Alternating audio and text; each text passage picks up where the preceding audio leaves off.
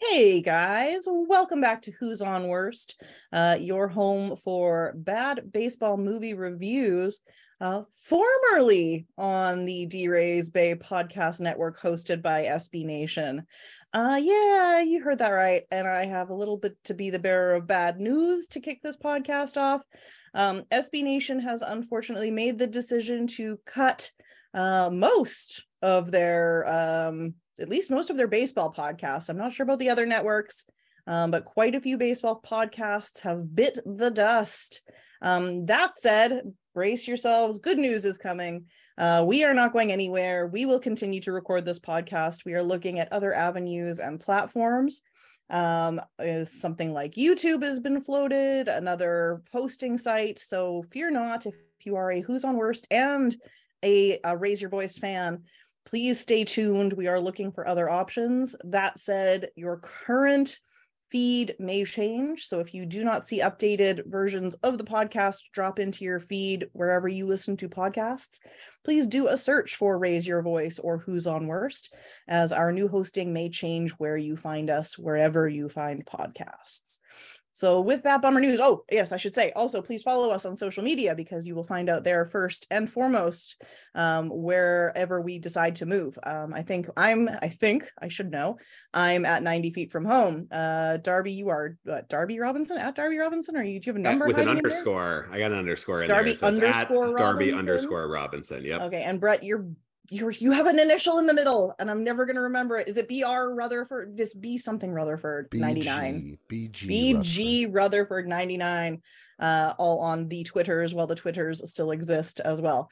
Um, and you There can was also a while check out uh, the Twitter was going away. yeah twi- twitter we almost thought bit the dust but uh, elon kept things rolling um, i'm sure you can also keep an eye on draysbay.com while they continue to fund uh, that. Barely. Sorry. Um, and, um, we will try to get the news to you guys however we can to let you know where the podcast will be rehosted um, so with that in mind, uh, yes, welcome to Who's on Worst. I am your host, Ashley McLennan. With me, as always, my wonderful co-host Darby Robinson, who I wish you could see because he looks like a venerable mountain man uh, right now, like uh, like Pacific Northwest Jesus. It's tremendous. um, and of course, our wonderful, amazing, so suck up to him so he never goes anywhere. Uh, producer Brett Rutherford. And uh, this week, this year, uh, I know not technically our first podcast of the year because our last podcast of 2022 posted in 2023. Um, but our last SB Nation podcast uh, will be about Million Dollar Arm, the feel good Jon Hamm goes to India to find baseball players in the rough. Uh, is it a Disney movie? It is a Disney movie. Disney movie. I will throw it over to Darby to tell us a little bit more about it. Care of Rotten Tomatoes. Yes, so it is a Disney movie, um, but also not on Disney Plus. I don't know with with these Disney movies that aren't It is in like Canada. posted on their. Oh, you got you guys got it. We yeah, it's on uh uh Showtime or out here. Oh. No, Starz, Starz. Okay. Yeah, so I don't know how Disney same as uh same as uh Rookie of the Year, the Rookie. Um Disney seemingly their sports angle, they need to get that back into the House of Mouse. But uh Million Dollar Arm, like you mentioned, it is starring Jon Hamm. It is a Jon Hamm vehicle. And the synopsis is in a last ditch effort to save his career, sports agent JB Bernstein plans to find baseball's next star pitcher. He heads to India to find a cricket player whom he can nurture into a major league star. With the help of a scout, played by Alan Arkin, JB finds teens Dinesh and Rinku, who haven't a clue about baseball but throw powerful pitches. As the boys adjust to American life, JB learns valuable lessons about teamwork and family. Is relatively correct. I, I wouldn't exactly, that wouldn't be the write up I would say as the synopsis of It's this movie, but correct than some of the others we've read. Yeah, it's it's in the right range. It's I don't I don't know if uh, JB Jon Hamm is is going over there to find a star player. I think he's going over there to create a uh, attraction. Basically, he's trying to manipulate an Asian investor who wants to find untapped Asian interest in baseball. is yeah, what it it's a market, right? If you can Yeah. get if you can get an Indian player, then you have like a billion, billion people. potential fans. Yeah, exactly. The Indian subcontinent, you would basically try to tap into a market of fandom. Uh, that'd be huge. I mean, I think we saw that in in you know real life. Obviously, this is based on a true story, but we saw that with like uh, Yao Ming in the NBA. Suddenly, you now have a Chinese superstar uh, NBA player, and that suddenly taps you into the market of again a billion people uh, to be fandom. And we've we've seen that with uh, any international stars. When Ichiro came over to baseball, uh, it was the biggest stardom possible. You had uh, about a dozen uh, Japanese sports reporters at every single game following him, and other Japanese players, other Korean players. You had all- it, it does it, it makes sense. It makes sense, and and this is based on a true story. I don't know how close it it kind of hews, but uh, you know, always good for the real life person to get Jon Hamm cast as yourself because I don't think there's anybody that's gonna be like, oh, I, I'm, I'm being played like that person is not as handsome as nobody is as handsome as Jon Hamm. So I think that's a good. It's like you're always gonna look better when you got Hamm. yeah, I think but- you've you've upgraded yourself if Jon Hamm is playing you in the movie. Um and, and I like I think I like that they cast Hamm just because Jon Hamm is a very well-known baseball fan. Like he is a huge St. Louis Cardinals fan. Um, you know, rocking the cap at every non-Cardinals game, showing up when the Cardinals are in the series. He's a very well-known big baseball fan. So um I kind of I like when you can actually see guys who like the game represented in it as opposed to somebody who just rolled up for the paycheck i'm sure that was a huge part of it but um it's still nice to know it's because of you know their love of the game yeah. It was uh, really sad seeing uh, Bill Paxton. Oh, Oh, another I was yeah, like, oh, R.I.P.. Bill Paxton died. Like, so sad. I was such a big fan of uh, Big Love.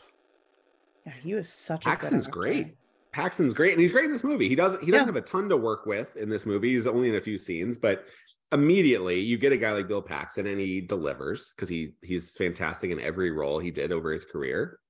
And in this, playing real life uh, uh coach and uh I guess now like really you know big Twitter personality, uh Tom House um, who's a who's a very positive influence on Twitter, like a good, like always good, nurturing person. I thought he brought that out really well. The idea of like quirky coach, but willing to, you know, kind of open his mind and heart up to, you know, and his team up to up to this experiment. But uh, yeah, Bill Paxton was great. I I thought this cast did a really good job all throughout. I think you know Alan Arkin is perfect as a curmudgeonly old scout. Uh, underused almost i think there was not enough I was glad to see him back. alan arkin I was glad to see him back, but I definitely was like, "Ooh, we're really we could use that flavor throughout more." Yeah. it was yeah, yeah Uh, I, I for anybody who's really bracing themselves for us to like shit all over this it's uh i hate to break it to you but it's kind of a good movie um i think i went into i'd never seen it before i'd avoided it when it came out. I think for some reason i just thought it looked bad.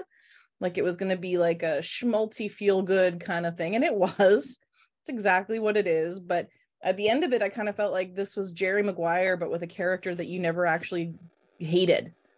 Like With a hint of white savior complex. oh Yeah. more than i after i watched it i or even partway through watching it i pulled up the credits because i really wanted to see if anybody indian at all was involved in the writing of this movie um specifically in the scenes where you see the kids kind of going to see their parents for the last time before they head off to you know america and i think there was a lot of like oh dad's so proud of his son now that he's going to america not didn't care that he bought him a new truck but so proud that he's going to america and you know mom just crying crying and i'm i'm sure there was like a lot of like factual work done um but i really would have loved to see i think more indian people involved in the actual behind the scenes making and crafting of the story of the movie just to know kind of how realistic it was. Because i would i would have loved to see the players and i don't think i checked the producers list but i would love to send seen if the guys were involved at all in the actual because i think it's based on um the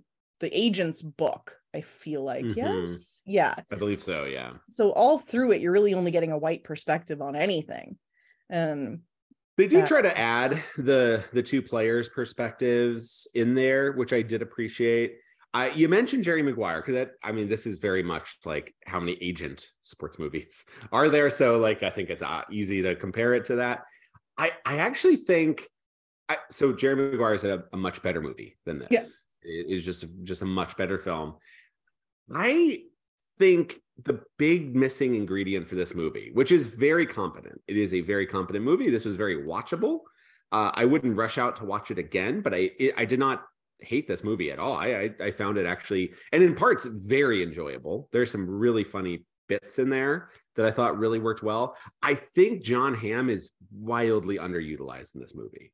I mean, he's in every scene, so it's not like he's like under. I just don't think they used his skills correctly, and and it comes back to that Jerry Maguire sort of thing. I I think he is playing too too desperate, too manic. He is stressed out to the max at all times, and is just like a jerk for 90% of this movie without any redeeming character. And I know Jon Hamm is perfect as the charismatic jerk Yeah. because we watched him for seven, six seasons on Mad Men play that role. And I kind of wanted like more of a Don Draper where it's like, this guy might be like a soulless monster, but like he's so captivating Yeah. and so interesting and you can see the the pot you can see where people gravitate to him and then you can see where people eventually get repelled by him i think it was just he's just so and i obviously the the settings are like he is stressed out. This is the last of the you know this is the last chance. You know early on in the film we're introduced to his small little startup and the idea is that they they it's it's the uh it's jerry maguire a year later basically. Yeah. it's after he leaves but without rod tidwell without without the star athlete. And it's him trying and failing to land the star football player client and so he's they're kind of like, like well we might be closing shop.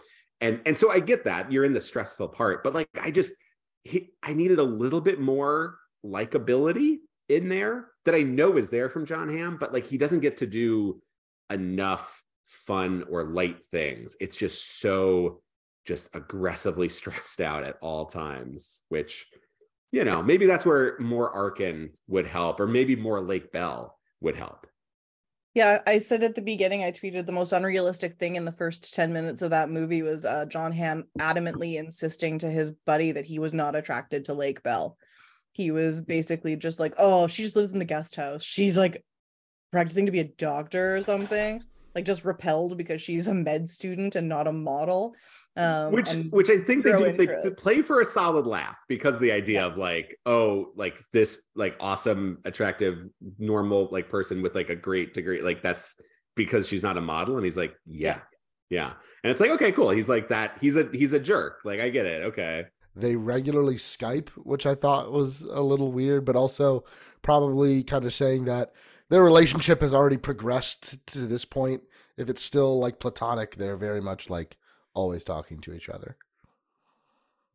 Well, that was also confusing when, on, on my watch too. Is like so they don't really they don't have a relationship and they haven't really discussed talked much before he leaves and during the trip to India. And she mentions that later that like really that's like when they started to actually like hang out and talk a lot. I don't know if and there's a lot of scenes of it, but it's, it's like I just I don't I don't really get it. Like I don't think the film landed like that relationship of like why does she keep skyping this guy who's like always just stressed, angry and short. I mean, I guess also maybe he's just it's Jon Hamm, so why not shoot your shot, I, think- guess, but I think I read it as he kind of warmed up to her fairly quickly. I think like she called him once to be like, "Oh yeah, that problem we were having, I fixed it." Uh, jokes, jokes, jokes. I'm gonna date the Maytag man now. Um, and I think maybe, you- but I think what was missing there was like an in between because it went from yeah. I fixed the washing machines and then suddenly I'm just going to call you every other day on my lunch Yeah. break to see how you're doing in India. Um I think there was just a missing one missing call Mhm. where you know maybe she calls him with a house update and he's feeling a little lonely so he's like well no wait you don't have to go um you know what's it like you know how's it going and like a little bit of vulnerability from him to open up to that conversation continuing I totally agree. I think that's the thing is that it feels like she is pursuing him and like Mhm. trying to be like, let's start a friendship. And and I don't get why she would be doing this. So I think like one one little out and back, and that would also help with the idea of, you know, Jon Hamm's character, JB, is not just like a constant drag of being a stressed out yeah. uh, like case. That i think that's like eh, just one little bit you're missing there. Um but the movie gets in quite quickly. He goes to india and we are getting it is it just it's so sweaty. Like i've never felt more sweaty in my life. And it really is like not like hollywood sweat. It's like he is drenched to the max. Everybody looks very i don't know if they actually shot in india but like it seemed like they did. And it everybody looks like they are perspiring a great deal.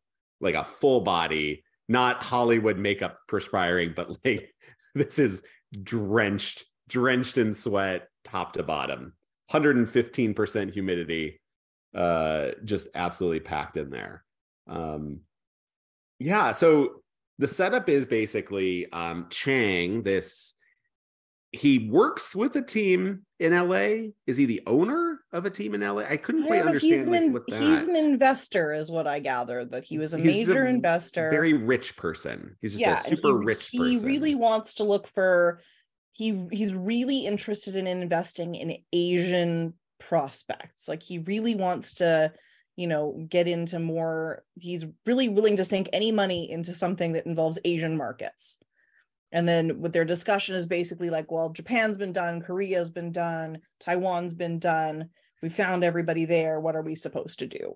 We have a very funny the introduction like light bulb moment is uh jon Hamm at home flipping through the channels uh and there's cricket and then early on there's like a thing where it's like here's cricket and jon Hamm talks about how like i hate cricket it's a stupid sport.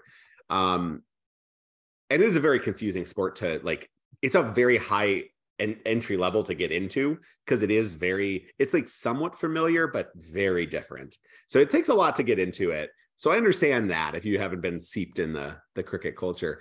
Um, but he's at home and he's flipping through the channels and he's bouncing between uh the Susan Boyle episode, which was a Brit. It was that was on the British britain's got of- talent yeah so he is watching the British on one channel. There's the British version of Who's Got Talent, and it's the Susan Boyle moment, and that is inspiring him to flip back and forth between Susan Boyle and and cricket to be like, oh, similar to how they all saw Susan Boyle and overlooked it's this. And I'm like, okay, did I I get the metaphor here? It's pretty but this heavy-handed. this It's is um real heavy-handed.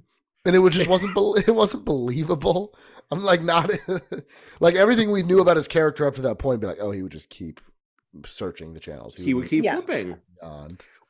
I think the idea would be better if it was like he was watching ESPN and they were like talking about the speed and the like how fast the hurlers throw and being like, huh, huh, that's like interesting. Stuart Scott making a joke about a hurler like striking out Barry Bonds. Be like, oh, I wonder if they could. Yeah, there you go. And they and they have ESPN. So obviously Disney owns ABC and ESPN, and this is it, this is a long time ago. So they didn't own everything at this point, but now they own even more of everything. Yeah. Um, and so they had access to a lot of ESPN personalities. We have Baseball Tonight.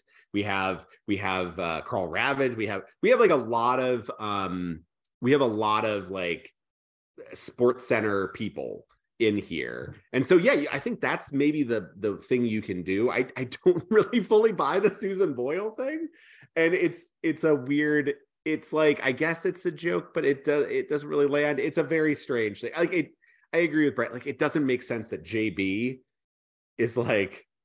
I'm just gonna check out some and these are Britain's Got. Talent while I watch cricket. Like the man's only got three channels, and so he's just stuck going back and forth between those. He's, He's looking to sign, maybe signing Susan Boyle. He's like, listen, I missed out on on Popo, the linebacker. maybe I can get I can Maybe get she's got other hidden talents. You know, Yeah, You maybe she can throw maybe she can pitch um so it's it's set up as a talent competition So basically, going to India, setting up a competition with money. Uh, so like you win prizes, and then you eventually come back and there's a tryout. And it's not for any specific team, which I at first I was thinking like that was the idea. He's wearing a Dodgers hat the whole time. Chang, he meets him in an office at Dodger Stadium. So I was like, oh, he, he's a co-owner of the Dodgers. So they're trying to be like, if the Dodger, if we can scout this and get the Dodgers signing a but it's it's an open tryout. So it's a it's an intro, it's like a separate business venture, which I, I thought was a little odd, but whatever. And we are introduced to kind of like the main core of characters, which is um uh, Amit, who's Amit the very favorite eager, e- very eager and, and very earnest. I, I thought actually he was he he was I think pretty on point. He was very funny. That was a role, and we can we can talk about more. That was a role that I think could have been played overly goofy, like too much the butt of the joke, too much like dumb dumb humor mm-hmm. um of this very and I think he played it so perfectly. Um it was just such an earnest, cheerful, like delightful little performance. Like he was just like, you know, Jon Hamm's like, oh, well, I'll just see you at the tryouts. And he's like, I am no baseball player. Look at me. he's just like this tiny pint sized guy. Um, yeah, he was, he was, he, they played that part just right. There and and when they eventually get back to America, I I thought like I was worried that you're gonna get too much of like a like how does this work like cultural thing, which is like, all right, well, he's not an idiot. Like they, they have the line with stuff. it, like when the guys are just like, "How does an elevator work?" Like, "Whoa, automatic doors." And I get yeah. from a very tiny village. Yes, he India. is not. Uh, Amit, Amit is, is not, not, like that. He is but like, like actually Dinesh in and the like city. and the other the other player, they're and very Rinku. much like, "Whoa, I've I've lived in a small village my whole life. What is an automatic door? I get yeah. it." And and they do lay that out well that they both have never like traveled. Like they yeah. like going to going to Delhi was like the big, like, holy moly, that's like a huge deal. Like they don't leave the village. So that was really good. I, I thought the tryouts were quite entertaining.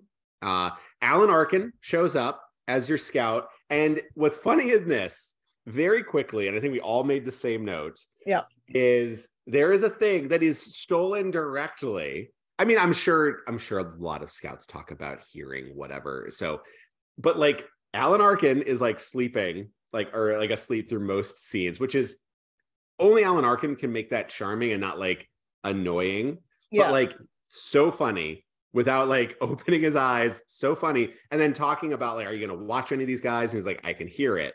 And I was just like, oh, the hearing thing, the scouts yeah. with the hearing. It's amazing. Which makes me think, why haven't we done a blind scout movie yet?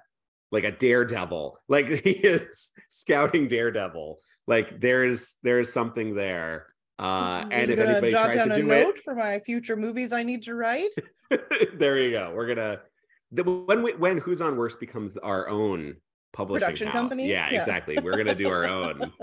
Um but i thought i and i and what's so funny is when i was doing this i made the note like i want to see the trouble with the curve with alan arkin's character like this is a much that would be a much more enjoyable film. Like Clint Eastwood was cranky and off-putting. Alan Arkin is cranky and delightful. Just yeah. that perfect mix. And I'm like, I I will buy him hearing. Plus, he's also listening for pitches, which I think is actually something I can understand that you could listen to. We we hear the snap of a ball hitting the yeah. mitt versus more like a hitch and a swing, which is an absurd yeah. superpower. Because I like it because so, at one point Jon Hamm gets hit with a wild pitch. Um, and you just hear the little flop, and then Alan Arkin with his eyes closed, just like sounds like a 43.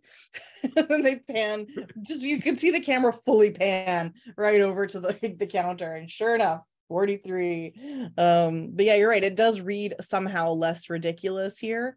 Um, because you you just it believe this grizzled old retired man is like, yeah, I can hear the pitches, it's fine. Uh, and you see him sit up straighter when he hears something that's like actually worth looking at. So Um, but yeah, he's definitely played for laughs quite a bit. Like there's the scene, I guess, where JB's talking to Ash, who's his business partner, and Ash is asking him all about, oh, have you seen the Taj Mahal? And Jon Hamm is very unimpressed, standing directly across from it. And he like drops the phone on Alan Arkin. He's like, here, you can talk to him all you want about the, you know, scouting we've seen. And it's just like mouth open, head back, not at all impressed by one of the seven wonders of the world right beside him. Yeah. It's it's a yeah, it's a it works well in that regard. I thought he was a great he's a great uh flavor balance because and with the meat because like Jon Hamm, I like again, I feel like he's such a buzzkill through so much of this movie. It's just like Jesus Christ, man, just like come on, like get give me. I know you're stressed, but like give me something here. Like I'm trying to root for you, and instead you're just like the biggest jerk on earth. It's rough. Um, so they eventually we eventually get to shift focus after lots and lots of bad tryouts, we eventually shift focus to our two um, baseball player leads, Rinku and Dinesh, who and they they get to kind of just like talk to each other about it and and they have very different styles. And they look i mean like the guys they cast they they they look the part. They look mm-hmm. very athletic. They threw the ball well. Like again it's all like in camera and it's very believable. Like I think these guys can absolutely throw, and it's funny they they play for a joke.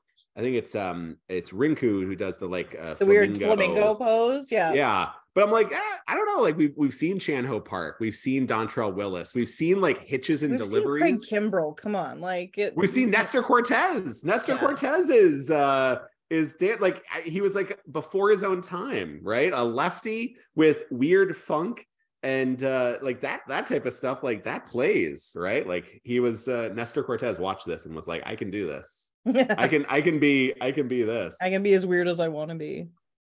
Um yeah so i you you get through a lot of india. You get a lot of india. That's a good chunk of the film. And then eventually we get to they they win uh the competition first and second and they they fly back to america. And then i i do feel like the film kind of I know this is where it's like kind of kicks off, but it does feel like it's it just overall this film could probably have been trimmed down a little bit, even though yeah. I am missing scenes. I'm just I feel like it goes a little long. And, no, I don't disagree. That stretch. And I think it was at its strongest in India. Like I get that, you know, JB goes on his own personal journey when they get home. But there was a lot of stuff that happened in India that I think really made the kind of emotional core of the film resonate. Like there's a scene after they pick um, Dinesh and Rinku as the winners where they're driving back to their village and Vivek, who is like the local guy helping JB kind of find locations and you know make not bribes but um, helpful offers to officials to you know grease the wheels. Um, he kind of turns to JB with the guy, the two kids kind of like snoozing in the car, and he's just like, "Look, like for you, and this isn't verbatim, but he's like, for you, this is just a job that you've come to do. But for them, this is going to change their world. Like, this is enormous. And like, just make sure you respect that kind of thing. And I thought that was such a really important and moving moment in the movie. Because I think you look at it and it's like, oh, it's just kids and they won some money. But like, if you think about it in terms of just like the immense poverty in India, one kid winning a hundred thousand dollars in one day, and even the other one got his dad a brand new 10, truck with ten grand. Yeah, and like was able to change his family's life in a way that they never could have imagined. I don't think that like you know Jon Hamm was probably like ah ten thousand dollars who cares here's some money you know like I don't you know it's it's I think it kind of grounds the situation a little bit more to have somebody from within the culture go make sure you're taking care of them and that becomes the central moral i guess of the rest of the movie which again i I, that's where I feel like that's the tough part is that JB gets told this lesson and then he gets back to America and is like worse than he's ever been throughout the rest of the movie. So it's like we we spent like an almost 45 minutes to an hour with him and I and he doesn't learn or grow at all. And I feel like that's a missed opportunity. Like, I guess his relationship with Brenda grows a little bit, but it's weird. It's weird. I, it's like, it's, if you're not going to spend that time doing that, I, I just I would like to have seen a little bit more. I just want to get a bit more glimpses of like good JB versus stressed out. Like I, I want to know that there's like somebody here worth rooting for. Yeah. And I feel like you just- hated him way more than I did. I think that's really funny. Like I, I just found want so that I was not as him. put off by him as you were. I think I was just like, I mean, I don't think I felt much, but I definitely didn't feel like a sense of just like, ah, this guy needs to get his shit together. Like, what is this? I Um, think the stress level where I'm like, I get it, but also this is like you you have your guys. Yeah. You gotta like focus on this. Like I, I think I think for me, I'm like, Jerry Maguire would never do this. I know he was stressed out with Rod Tidwell, but like he he put in the work. Like he put in the work. Um, so yeah, we get back to America. but you got it's- JB thought that Popo was his Rod Tidwell. that he's as Jerry O'Connell. who- I don't know the character's name, but he was the Jerry O'Connell. It's the exact same uh level of the the Yeah. tease, the teasing uh client, not the not the My one word that you is have at strong home. as oak. Uh, I've seen Jerry Maguire way too many times. Oh I was gonna say he just pulled off a quote. I only That is the absolutely a direct quote from the movie because the guy's dad's just like, I don't do those signatures, but my word, you got my word, and my word is strong as oak. And then like Jerry afterwards, when he breaks it, he's like, he was really moved by your my word is stronger than oak speech. And uh, you know, what happened to that? Yeah, I've seen Jerry Maguire about a hundred times, I guess. Wow. um, wow. agent agent movies. It's Yeah. a whole. It's a I whole I did text you guys in the middle of this and I said, I bet this is Scott Boras's favorite movie. I would love to get a director's commentary, but from Scott Boras. To Yeah. Be like, what's what's wrong? Does he would he ever pay a million dollars as an agency to secure a client?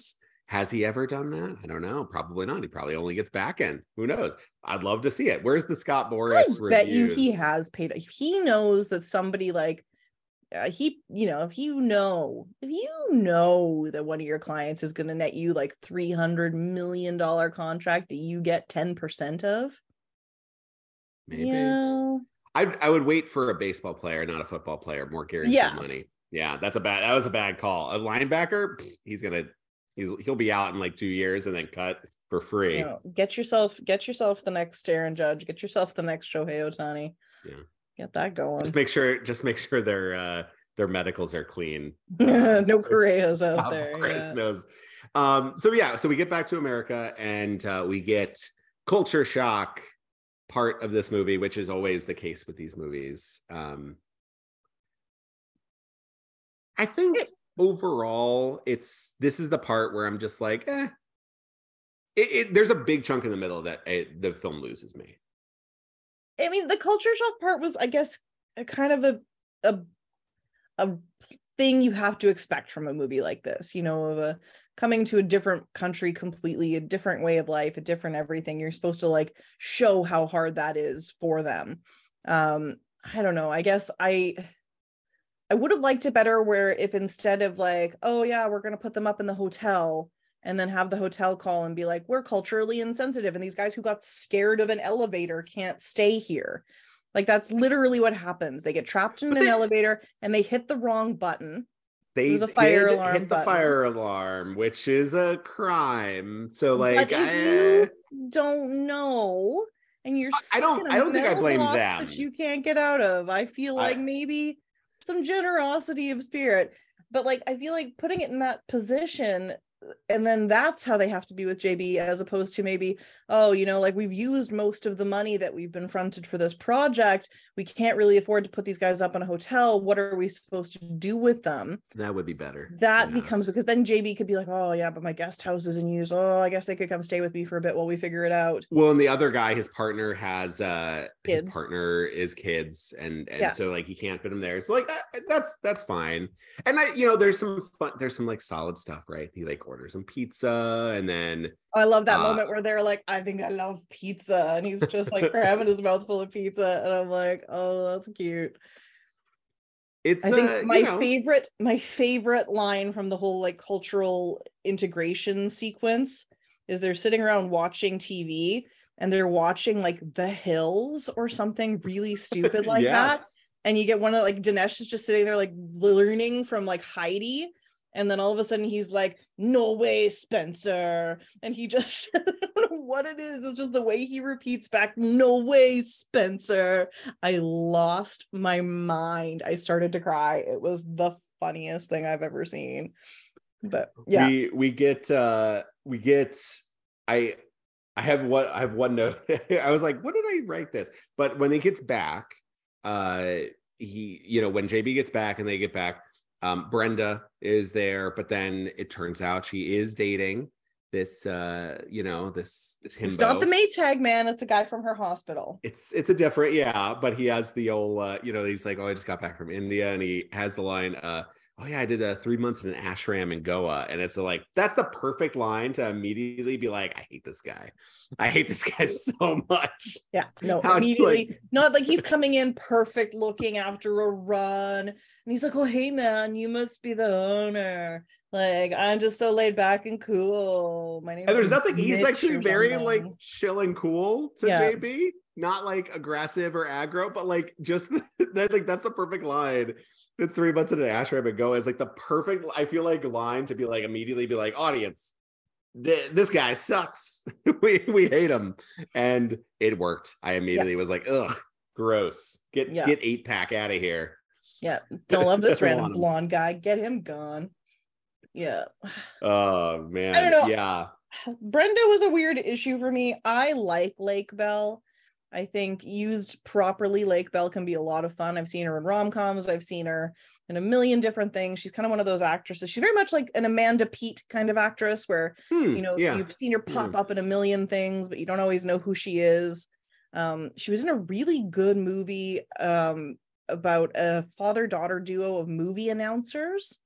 yeah um, voiceovers Yeah, where they were both voiceover, and her dad was like the most well-known voiceover, like you know. But back in the t- the days when movies would be like "in a time," and like In a World. very much In a World, the title So of I the think that might be what the movie is called. That's yeah. the movie title. Yeah, I love Um, that movie. and so like she's done great little like comedy drama roles she's very underutilized here she kind of is playing like a manic pixie dream girl type almost where it's See, just I, I I thought she was like a bit more depth to that, right? Because I think like the character is romantic interest, but like by casting Lake Bell or like an Amanda Peet, actually, I think you you elevate the role because she's so normal yeah and cool and I think I would- and like yeah I think I'd be mad at the movie about shoehorning in a romance that didn't need to be there, except for the fact that I think it's actually part of the real life story. Like I, I think yeah I haven't read the book, but based on like the little blurbs that come up at the end, I think him falling in love with his tenant is actually part of the crux of the story.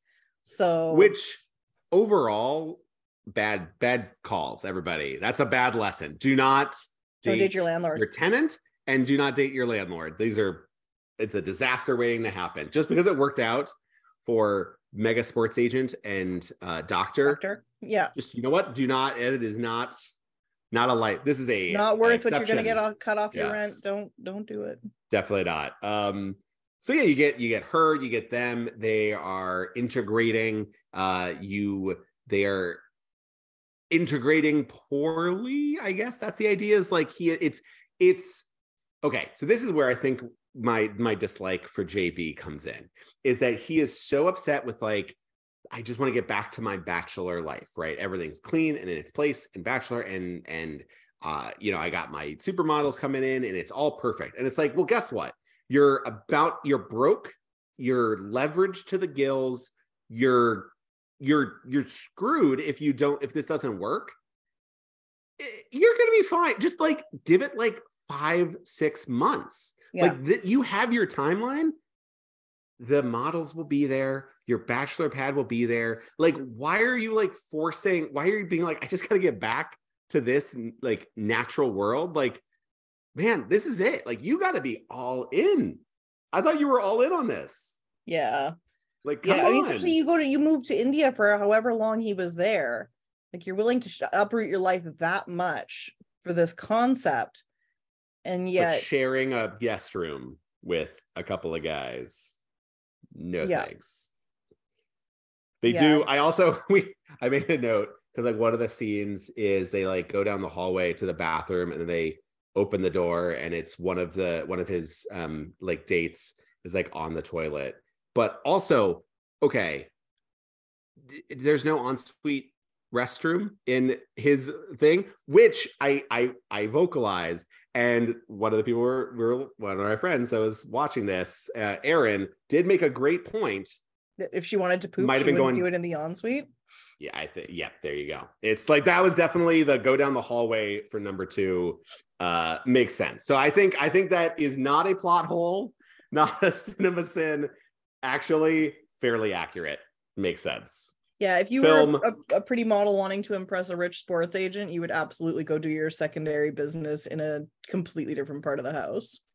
So this was this was something that I, as a dude, did not realize, but but Aaron, my wife Lucy, you like immediately you're like, clearly, obviously, go down the hallway. So I, you know what? I get it. Perfect. Um uh I don't I've always thought that, by the way, in in movies, the like not locking the door. It's like I have never ever gone to the bathroom and not like locked the door. I guess and also like wouldn't he have told her there were other people staying in the house? Wouldn't you know? There's like, yeah, wouldn't you see a bunch of different around? shoes? You walk, you walked by a bloody shrine in one of the bedrooms and that didn't raise any alarm. There's pictures of sweet Indian ladies in the living room in frame. I guess that happens later when he tries to make an that's effort. later. That, later, Um, yes. But I think there might have been some tip offs. I don't know. I you know, bag, bags of like sports equipment by the door. so much of this is funny because I it's like there's so much of the cultural like clashing where I'm like, this is none of this is any of these kids' faults. It's entirely JB's fault. Yeah. Like it's all JB's fault for like You take a bunch we, of kids uh, who've never had alcohol in their life to a football player's party, To a house party. mansion, are you crazy and get mad at them for accidentally getting drunk. it's like you're going to a football player's house party where there's got to be just like drugs and hookers and just like hedonism galore. Yeah. Like you are you are going into the most hedonistic place and you're just gonna leave them unattended. Like, Yeah. come on. They, there's- they did nothing wrong. And actually, I was expecting them to do like like break something in the shrine or do something out. Like literally They just got drunk. They got drunk got and got drunk. sick in the car. I think they knocked a lady into the pool. and that happens. Yeah. Whatever. That could have been a party. Everybody just jumps in. Like, I don't know. They Yeah. could have been starting the party. Uh yeah, kind of whatever. Anyway, but like JB's upset because he's he's trying to court Popo again, the uh the Samoan football linebacker who's gonna Yeah. who's like the big hot stuff. He's gonna be like a huge uh USC is what like he's from. They're in Southern California. So he's gonna be like this next big, you know, football star. Or he's actually is a football star. It looks like he had like Rams jerseys. So he's He's Going to be bobblehead. like- he's he's he has a bobblehead. He was Yeah. headed for a single season record at the beginning of the movie. That yeah, so he's he's getting his next contract. He's probably on his rookie deal, and he's getting Yeah. his his agent to get like that. And he goes to the house party because he's trying to get it like one on one with them. They get sick. They you know knock a woman into the pool, so he has to drive them home. They vomit all over him car, in yep. the car. Uh, and then he goes back, and then he's already signed with the other agents. Guess what, JB? He was never signing with your small podunk agency. He has been using you the entire time as leverage. bartering chip. Yeah. figure this out. Come on, man. You know this. He walked into your agency and he sees that there's three human beings that, that work there. He sees, like, he's not an idiot. No. The super agency gets that. That's something Yeah, that he's Boris seen the know. carpet peeling up in corners and the fact that you don't have even like a sign on the wall. Like, yeah. Yeah, it's Seven figures agency is just seven. How many? How many figures of debt they have? yeah, exactly. Seven figures agency. Can we just talk about that? What a I'm not name. signing with that. I'm not signing with that. That's terrible. Yeah. No. That's a that's a terrible name. it's not talking about? great it's not good um and you feel bad for the poor little dorothy who's with them um just like the one the one admin person that decided to stick around and like so oh my god she was hilarious she is like Loki, one of my favorite characters in this entire uh movie. She does steal every scene she's in. She's she has really some good. hilarious stuff. The uh there's a scene where it's the hardest I laughed in the whole movie. There's a scene where um he's on the phone with um with uh, Aasif Mandvi, who's Ash in the movie. Um and he's he's he's like he's like uh, ushering away one of his his model girlfriends and then uh Ash is like, "Oh, send me a picture." As she's like coming up with coffee, and the then look, here's that the look. leave takes the coffee away and gives this look and i'm like phenomenal perfect comedic timing Yeah. i'm just like oh gross Yeah. loved it so funny so many like well set up sequences uh didn't have a lot used maximized everything phenomenal Yeah, she definitely ate up the scenery of every moment she had on screen, which makes me wonder. One second, who was she? She's one of those faces that looked. alan familiar. rachel is the name allyn rachel who uh has not done a ton but Oh, that's I know her because I know her voice. Ah, voice actors. I so you have two big voice actors in this. With I am Bell as well. obsessed with Bee and Puppy Cat. Obsessed. If you on Netflix, Bee and Puppy Cat, Lazy in Space. If you just need something to make your soul feel happy, it is about a girl who finds an animal that may be maybe a dog and maybe a cat. We don't know. It's probably a cat, but it kind of looks like a dog. So it's called Puppy Cat. Um, it's all animated, and Puppy Cat only speaks in weird, like vocal high notes. It's just this garbled nonsense noise. Um, and he's full of attitude and makes the sassiest, angriest faces. I will I have puppy cat stickers sitting right in front of me. Hold on.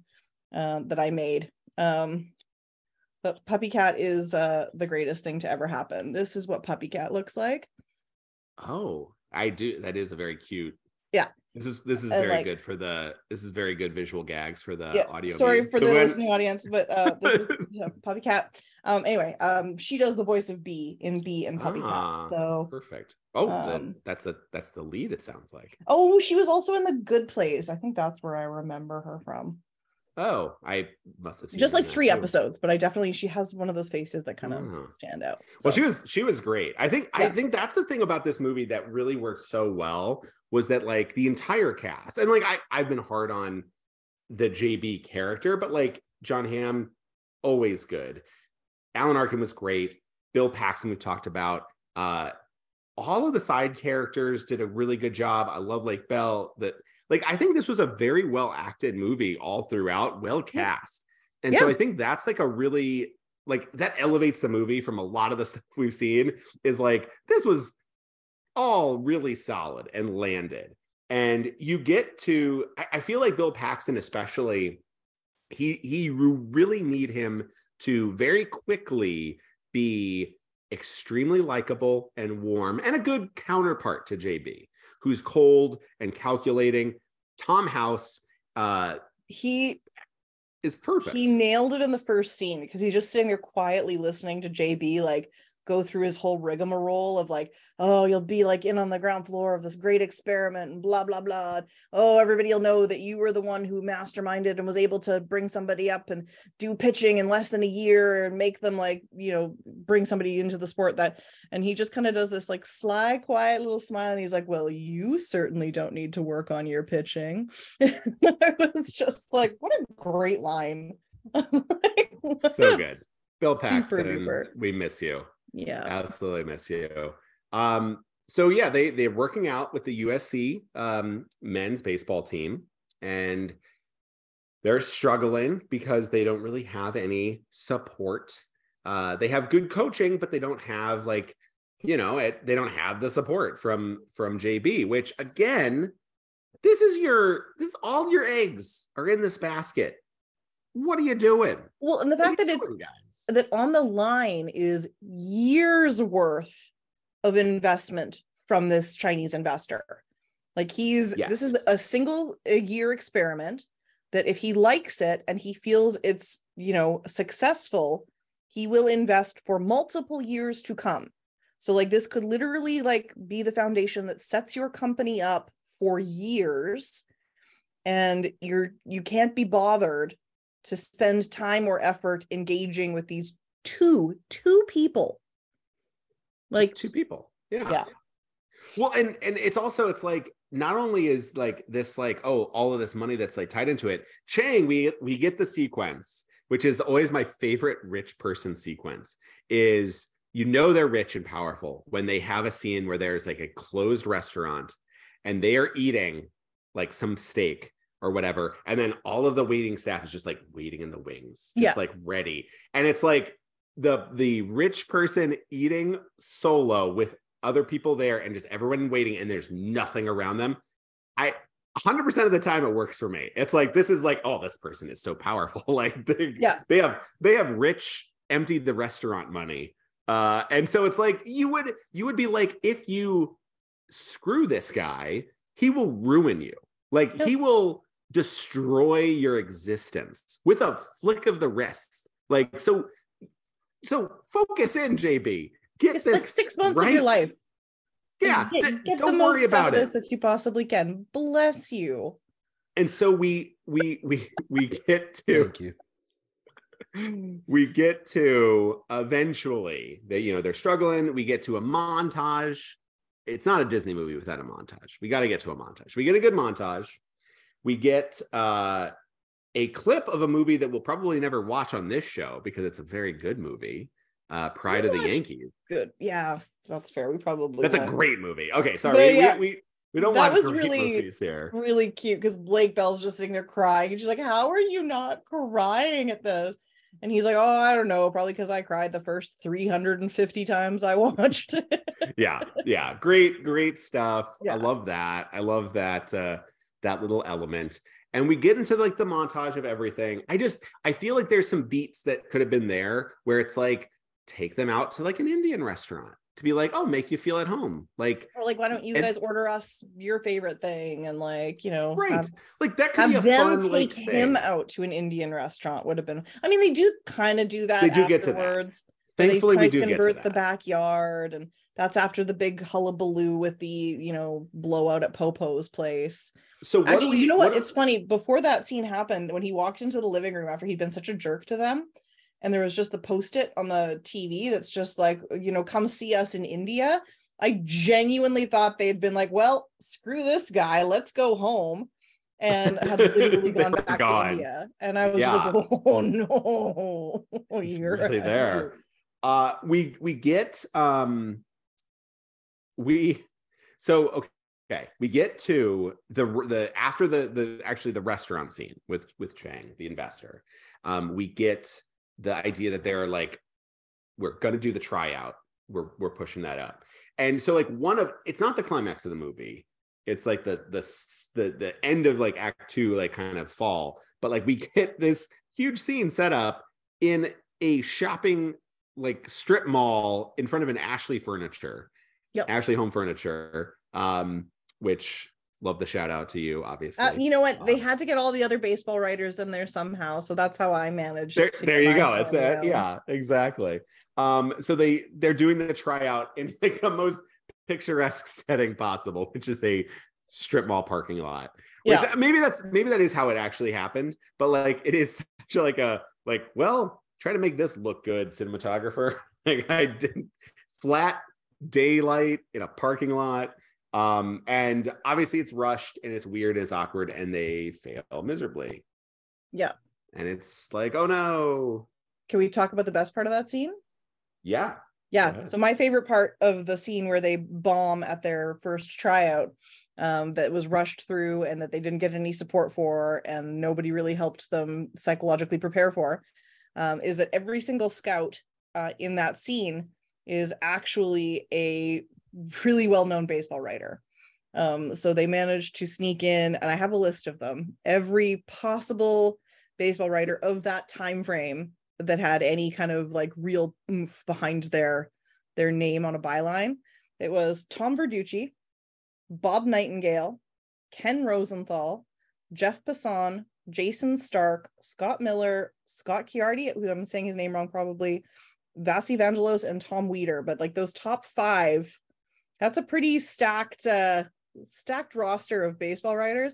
I will admit, even though Darby warned me that this scene was coming, I only spotted Passan and Rosenthal, so I did not see them all because maybe I just don't know faces. But um, I could get for Verducci. I don't know if I'd be able to pick out Bob Nightingale in a lineup. So like he, I might have actually seen Bob, but I, I don't know if I could get him. Uh, I can pick a I can pick a Bob Nightingale tweet out of a lineup. Uh, yeah, he did not quick, tweet. but he did not like. not so much. He did not have a line where he like misspelled everything in the line. Yeah, he didn't. well, Um, he you know he would have been really Bob Nightingaling it up if he went in. and He's like, these guys are going to be the best players we've ever seen, and, and then you know the things went the way they went. So we so we get that sequence and it's like that's like okay everything's kind of ruined but the good news for JB is that Chang was like great these guys are trash but it was a success and I'm still going to extend it for 3 years. Yeah. Um obviously cut these guys loose. They uh, are terrible and we're just going to move on. And now we get to the like emotional moment of like does JB just do this because he's now gotten his success, or does he risk it and actually learn a lesson? And when it he wouldn't gets be a back, Disney movie if he didn't learn a lesson.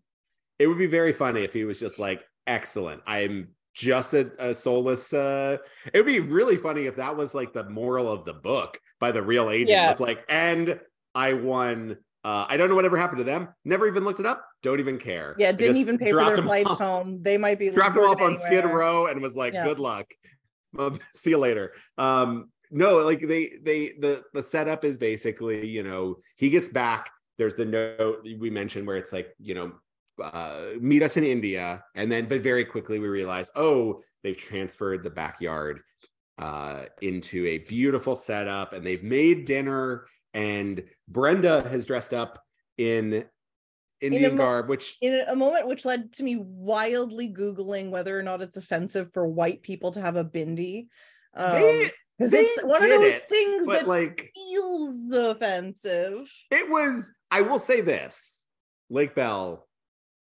very attractive in Yep. in that outfit. But also i was like is, are we is this okay? Is, are we doing like this? I mean Yeah. do we get approval of all this? I i watched that scene and felt a little bit very 2023 about it like i was just like ooh do I don't- I mean, like overall, the message is fine. So, like, I don't think it's that bad. But like, also, I don't know if we needed the bindi and the outfit. Like, I that would have still played really well. I love the I, I love the setup, the date, Yeah. and the like the food, and then like I was craving that for the the longest time of like a shared cultural thing. Yeah.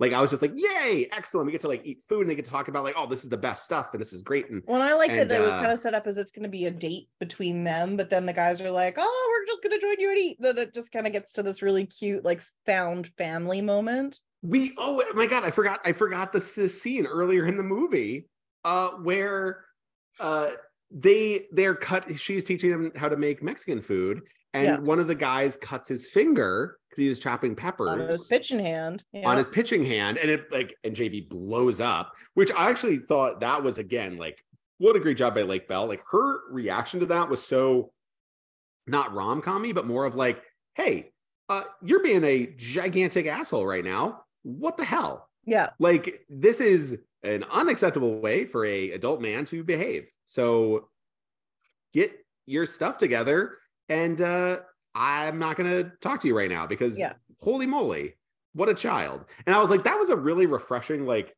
not like she's not like emotional. She's more like wow uh you're kind of a jerk. What Yep. the hell? Like that was a gr- i like that sequence.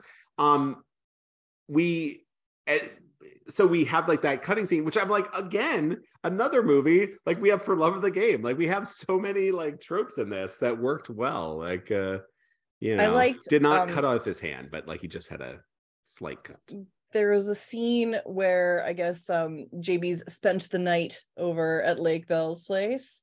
Um after the after a bunch of different shenanigans have taken place, he ends up over there and the boys see him leave in the morning.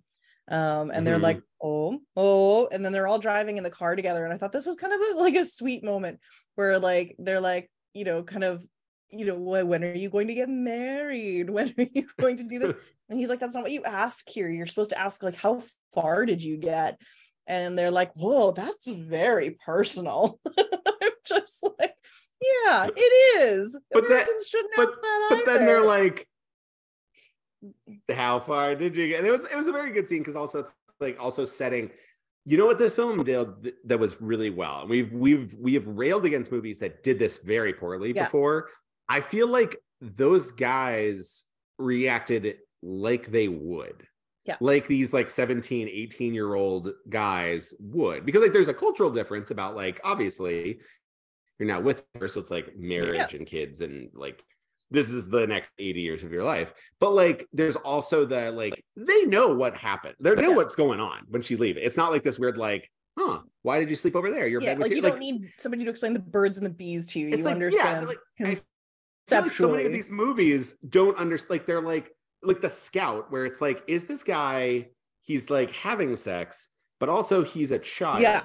but is he a child or is he like an adult like is he just a weirdo like what is what is going on like this was like oh no no they're they get it Yeah. they get what's going on yeah, like there's a certain, and it's like I think it's the difference between like naivety, which is like what they have for the culture Mhm. that they're in, and like a Right. forced innocence.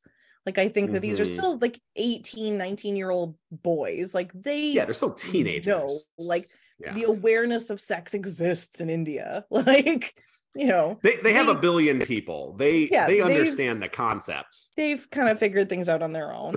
Um, but like they know the logistics of so how you don't things have to- they're they not- got that like I say boys because they're young, but they're not children.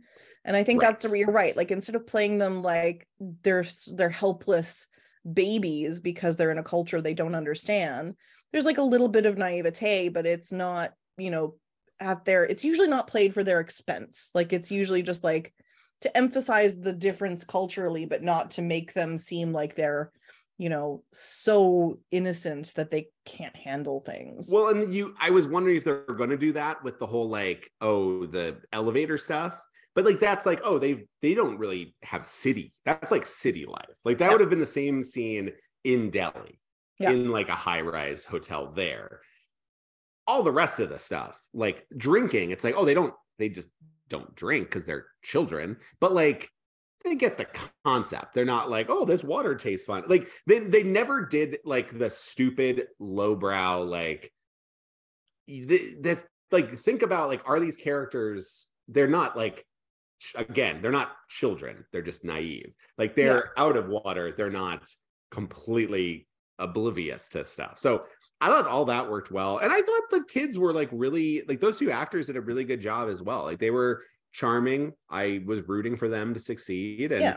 and we get to the point where jb finally is like and, and it's inviting them to the dinner. He's like finally not being uh, like selfish and he's like okay let's support you let's actually do another uh tryout let's really let's really do this and uh and we get their like triumphant uh like finish so although i will say this like them getting up into like the mid 90s yeah. I didn't need that. They're 18. Like most eight, like most high schoolers, if they can touch like 89, 90, that's like you can project that to like 98. Yeah.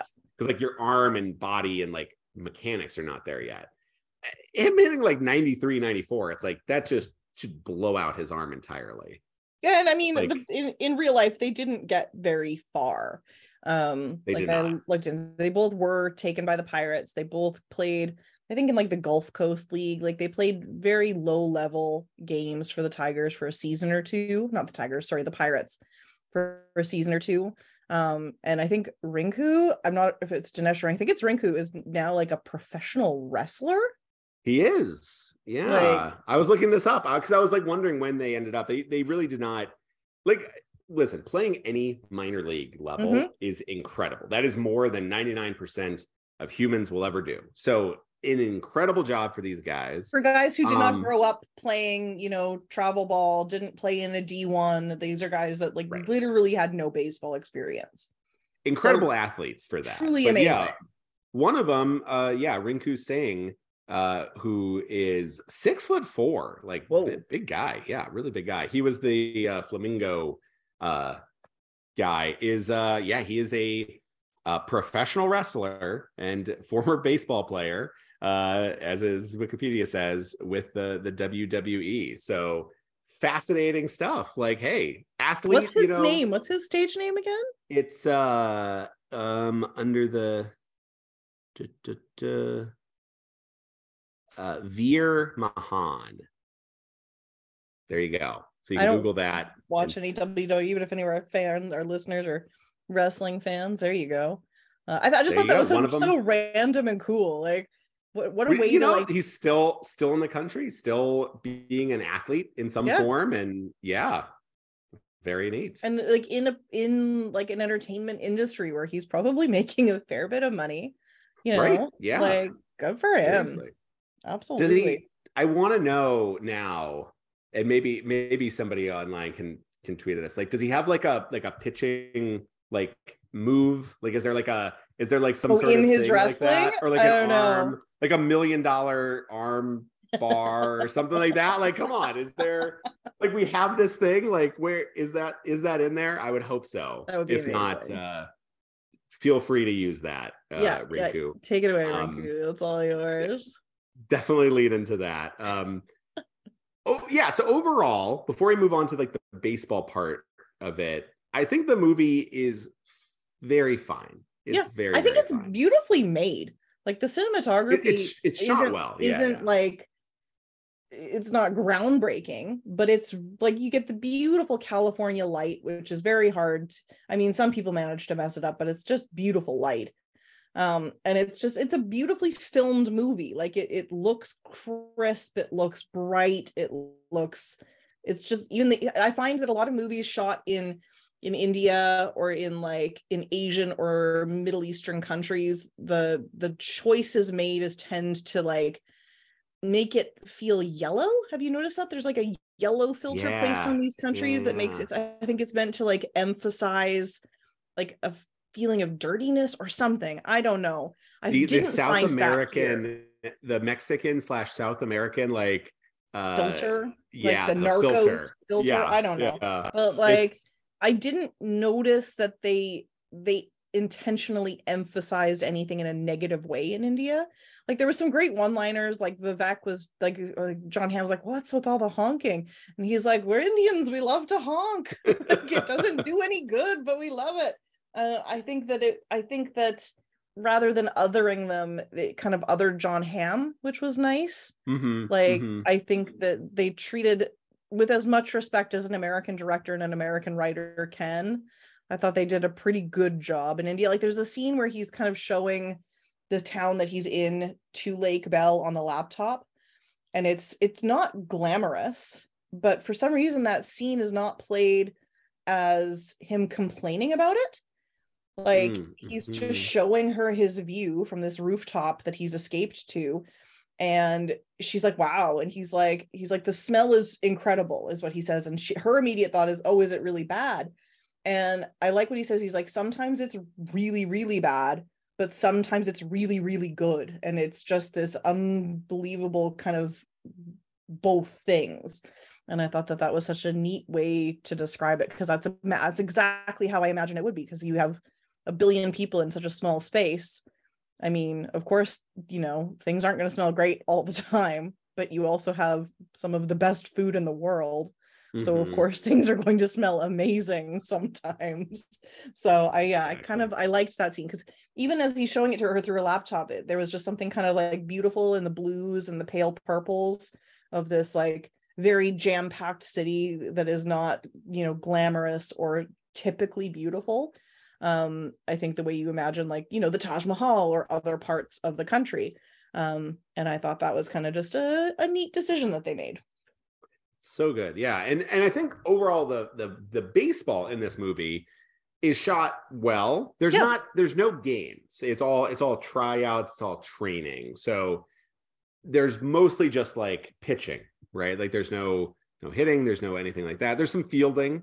There's a very Um, awkward game of catch there's a very awkward game of catch which if um, anybody has ever wanted to know how it looks like when i play catch um there you go I actually Sad. thought that was also another good like cultural thing because like in cricket, Which I also found that funny. That's like both the both of the athletes They, like, none of oh the yeah, I, I hate cricket. I don't like cricket at all. And they're like, wait, we whole, did this whole thing to bring a cricket player in, and they're like, no, we just don't like it. It sucks. It's boring.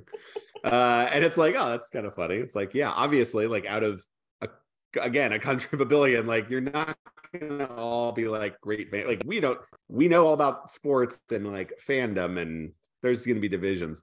Um, but there, the idea of like if with cricket, you do not play with a glove, so it does make sense. Like you are like that may be something unusual and suddenly having this glove it's like that takes some getting used to and Yeah. so yeah you know Although I feel like if it in realistic terms, the, the one thing that bothered me about that sequence is like at no point did anyone sit these guys down and be like, here are the fundamentals of baseball. Like here I are mean, some maybe things, not here are It's some things you need to know to get on that field and feel like you're because like if it was me and I'm like, these guys have never watched baseball, they've never played baseball. And maybe I come to this from a place of wanting to like help people understand baseball. But like I would be like, here are the positions. Here the, the is the basic equipment. Here's what the parts of like I would, you know, explain it in terms of, okay, you guys might be used to cricket, but here's what you can expect from baseball. Like you want these guys to become major league players scouted by major league teams and at no point has anyone explained what a left fielder is like Eh, but that could also be again that jb is just like sleeping on through his job. Like but he is Amit should have done it. he's so obsessed with baseball. That's true. That's true. somebody should have been like hey guys here's just the quick and dirty basics of what you need. What do we think of because there is like a ending like you know motivational speech. It's not a disney movie without a motivational speech. And jb decides to give that to Amit, who wants to become a coach. Who wants to become a coach make- coach i like that he took his little booklet. He's like you can't have your notes. Um i loved that scene. I got a little misty I thought it was great. i, was I thought it was beautiful because it's it's about representation and it's a very on the nose talk about representation but because it's coming from such an earnest place of this like really little guy who always knew he would never get to play this game he loved. And he's he's telling these two players who have been given this opportunity what it could mean to millions of other little indian boys like him. And Mhm. to see how far they got and how possible it is. Um i thought that was beautiful. I cried. I, I thought that it was well performed. Like that whole scene was just so heartfelt and like you know it's it made you want to stand up and cheer too very enthusiastic you know like it's really lovely. It, yeah I, I i thought it was i thought it was really good. I, I think i thought it was just like a, a good note. It was like a perfect pitched note. Well and you could see the change right? Like immediately it was like okay suddenly these guys know that they can and want to enjoy this process.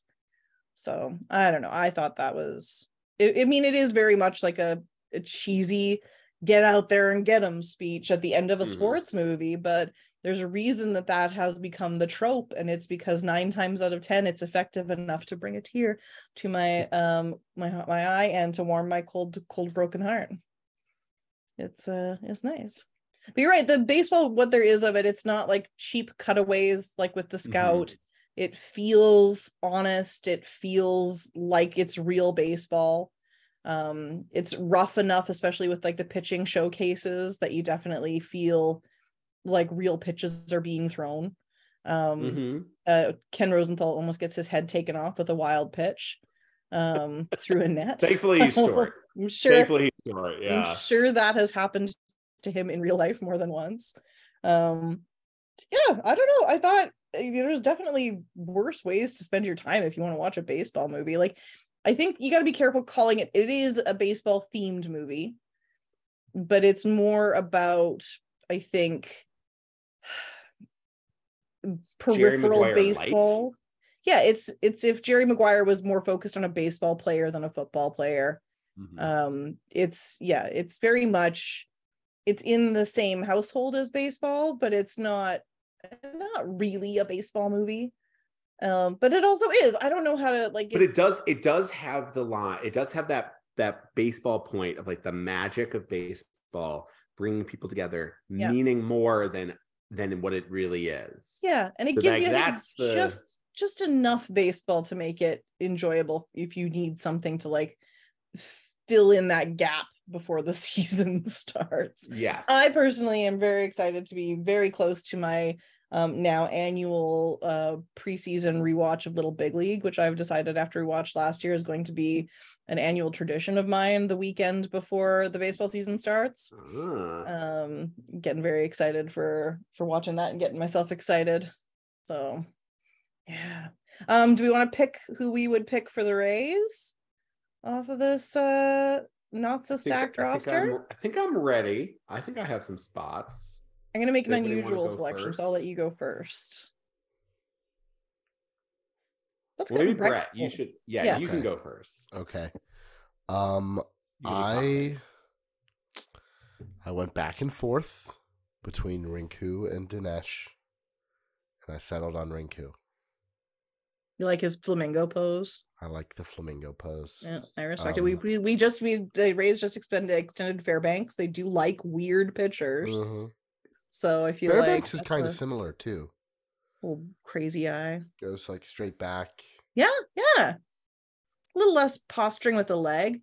I feel like that leg pose would become a balk real quick uh in the majors, but that's Who knows? me. I mean, who knows what a balk is and isn't? I don't even think the umpires do. I feel like they pick it They really guess. some They some guess. days. Some days. But What yes, about you, Darby? Rinku with a bullet. I'm taking him. I like it. Yeah. No, I think we've we've seen like a Nestor Cortes type be successful, and I think you could see that, especially with maybe better coaching, better coaching that that occurs now than there were in the early 2000s when when he was actually or the the late 2000s um where he was actually in the pirate system. Plus the pirate system. I'll also add that like the Rays used to have this wrestling night in the Trop that like this was over 15 years ago, Oh my god. and the one player I know that would con the couple years they did it that he was with the team that would go out there and like do a match or do something, cut a promo was Jonny Gomes. Oh my makes a god. lot that of makes that sense. makes sense. Yeah, Makes that a lot of sense. Um, but I think you know with all of the wrestling royalty that resides in the Tampa Bay area, they could easily bring it back, and you could have Rinku also participate because he's got some re- wrestling chops himself. like there that. you go. For both. I like it. The pre the game and the post game Mhm. entertainment. Brett's filling Um, seats on and off season. I like it. This is this is just smart stuff. Uh so I, I was there's a lot of good good players. I think um I, I was actually really debating on this because I, I I liked Rinku. I liked the lefty more than the righty, just because you know I like the funk. But honestly, what I like the most, what I want on the Rays, because they're you know they their coaches are always getting poached. They're always going someplace else. I think having some stability with Kevin Cash on the bench as his bench coach. Let's bring in Tom House. Let's bring in Tom House. I think great. The Rays care about clubhouse. They care about teaching and fostering a mental, uh, like health environment that works, getting people ready both physically and mentally. And I think Tom House would be a very good member of that coaching staff. I like it. I like it. I got I got two picks. I got Ooh. Bold choices. I'm gonna pick Ken Rosenthal, and I'm gonna put him in the front office because I feel like a lot of Ken Rosenthal's a guy who's been around a long time and he knows a lot of people and he knows the inner workings of a a GM's mind after many a discussion. And I feel like Ken Rosenthal in the front office would be a pretty good use of resources. And then as a secondary choice, I feel like our medical professional in training, Brenda, played by Lake Bell, would be a good team physician Ah. because she cares about the players and she wants what's best for them. And I feel like you would really get the most out of their um, healthcare and um, you know general doctorly needs from Dr. Brenda. So those are my two picks. I like it. I like it a lot. Both, not not just a doctor, but like somebody that's like a a, a full a um full holistic. Yeah, just Uh, caring for their mental needs, caring for their physical needs, making sure that they've got what they need. Just keep them away from chopping of any onions. Yeah, no Mexican peppers. cooking classes for the pitching staff. uh, I like it. I like it. Would Yeah. would you would you recommend this movie to people looking for a baseball fix? So we are getting close to needing baseball fix season. I mean, I think it it tickled something for me. I think having kind of steered away from paying attention to a lot of what's happened this off season. I mean, as much as you can avoid it when you literally write about baseball every week. Um, I think it's kind of just a nice little Sunday watch. I'd certainly recommend it more than the rookie. The rookie was just so long. Um, and it moved feels- way faster than the rookie in Yeah, terms I of think- the Disney. Yeah. this one I think is good. I feel like the perfect time for this is trade deadline time because I Mm. think what's really good about this movie is that it reminds us of how even though teams treat baseball players like they are um property that baseball players are people and I think it's kind of an important message for all of us who are, you know, in some capacity professionals in the baseball industry writing about or talking about baseball to remember that these guys are you know genuine people who have homes and needs and hopes and dreams and i think that can get lost a lot of the time when we just talk about them like chess pieces So, yeah like that's it. my takeaway any- so pre, any pre, last... pre trade deadline good watch I like it. Any any last notes about the film that you want to get in before we uh before we head out? uh, I have a couple quotes that I highlighted. Um, they're talking about how players were just keep getting signed younger and younger. Uh, and Ash uh, had a great line. Says, "Yeah, the Red Sox just signed an eight-year-old, um, which at this point is like borderline factual." Um, yeah, I thought that was. I think there's just it, it's um one of the, the guy who wrote it. I I think was one of the writers on The Wire. Like he's a guy who's had some pretty good stuff under his belt. So yeah, McCarthy, right? Um, is it Tom McCarthy? yeah tom mccarthy i think yeah um so definitely like a very very serviceable script like it doesn't Yeah. feel ham-fisted yeah some stuff like the susan boyle clicking back and forth thing I- and who I knows if that was a script decision or a director decision but It- like it felt like they were trying to make Jon Hamm like also like this Renaissance man, like this Yeah. very intellectual. Like I, I, there was some dialogue that I thought, yeah, like I don't know if not only his character would say something like that, or if like any human being would say. Like he, he, he was talking about India with um, Lake Bell's character, and he was like, "It's a study of extremes." Like he was just speaking in ways that I don't. i was talking about how i liked that scene i don't know if i remember that line but i liked the part about how the i was talking to darby about how i liked the way that the smells they talked about the smells the the scene itself was cool. I just didn't feel like he he spoke like a like a human spoke.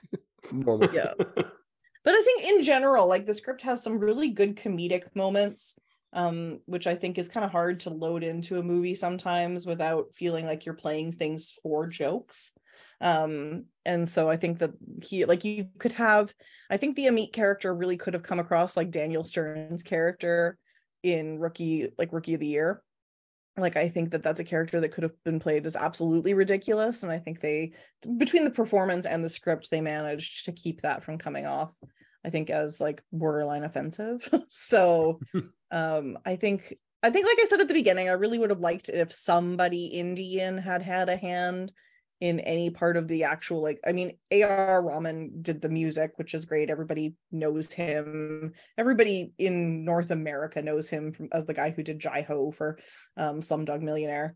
Um, but obviously very very well known in india and he did the score for this which was really lovely. But i think that was the only like major indian name i saw anywhere in like the creative parts of this. So yeah i think maybe a co-writer for some of those scenes would have benefited the whole thing but that's just me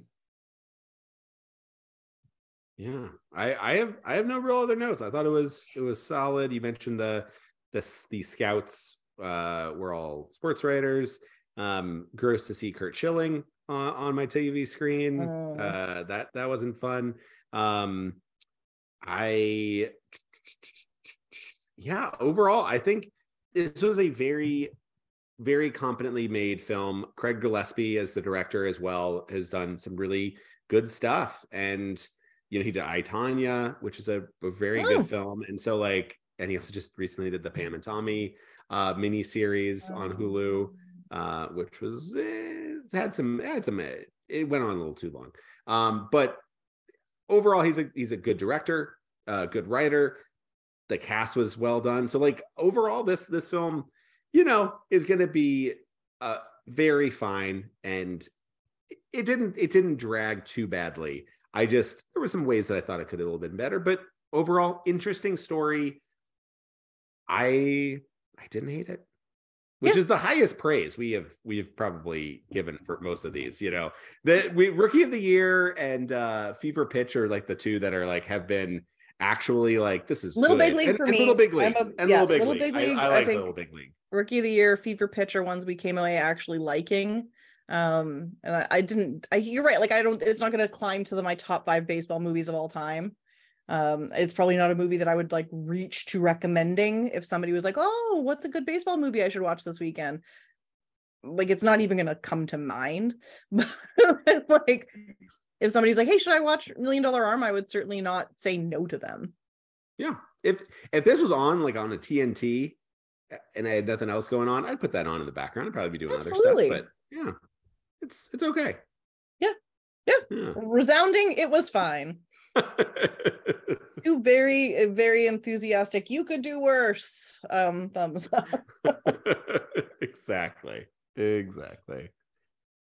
Okay well i think that wraps it up for our episode on million dollar arm and officially our last episode on sb nation um so yeah stay tuned follow us on ye old social medias to find out where we will i guess you don't really need to know where we're posting but you may want to know how to resubscribe to us brett what do you got lingering there I will also say to not automatically unsubscribe to Yes. this podcast feed. We are going to try and transfer at least the raise your voice feed, but probably also keep all of the the who's on worst episodes and everything else we've ever done on the DRaysBay podcast network on whatever we call what's next. Who knows? Uh, but don't unsubscribe. Um, if you see a new episode in your feed, it's it's us. So. Yeah. So yeah keep keep an eye out keep an ear out um follow draysbay.com follow us on social media uh and hopefully um we'll be listening to us real soon. So i think with that we have been who's on worst. Uh thank you so much for listening and we will see you guys next month. Bye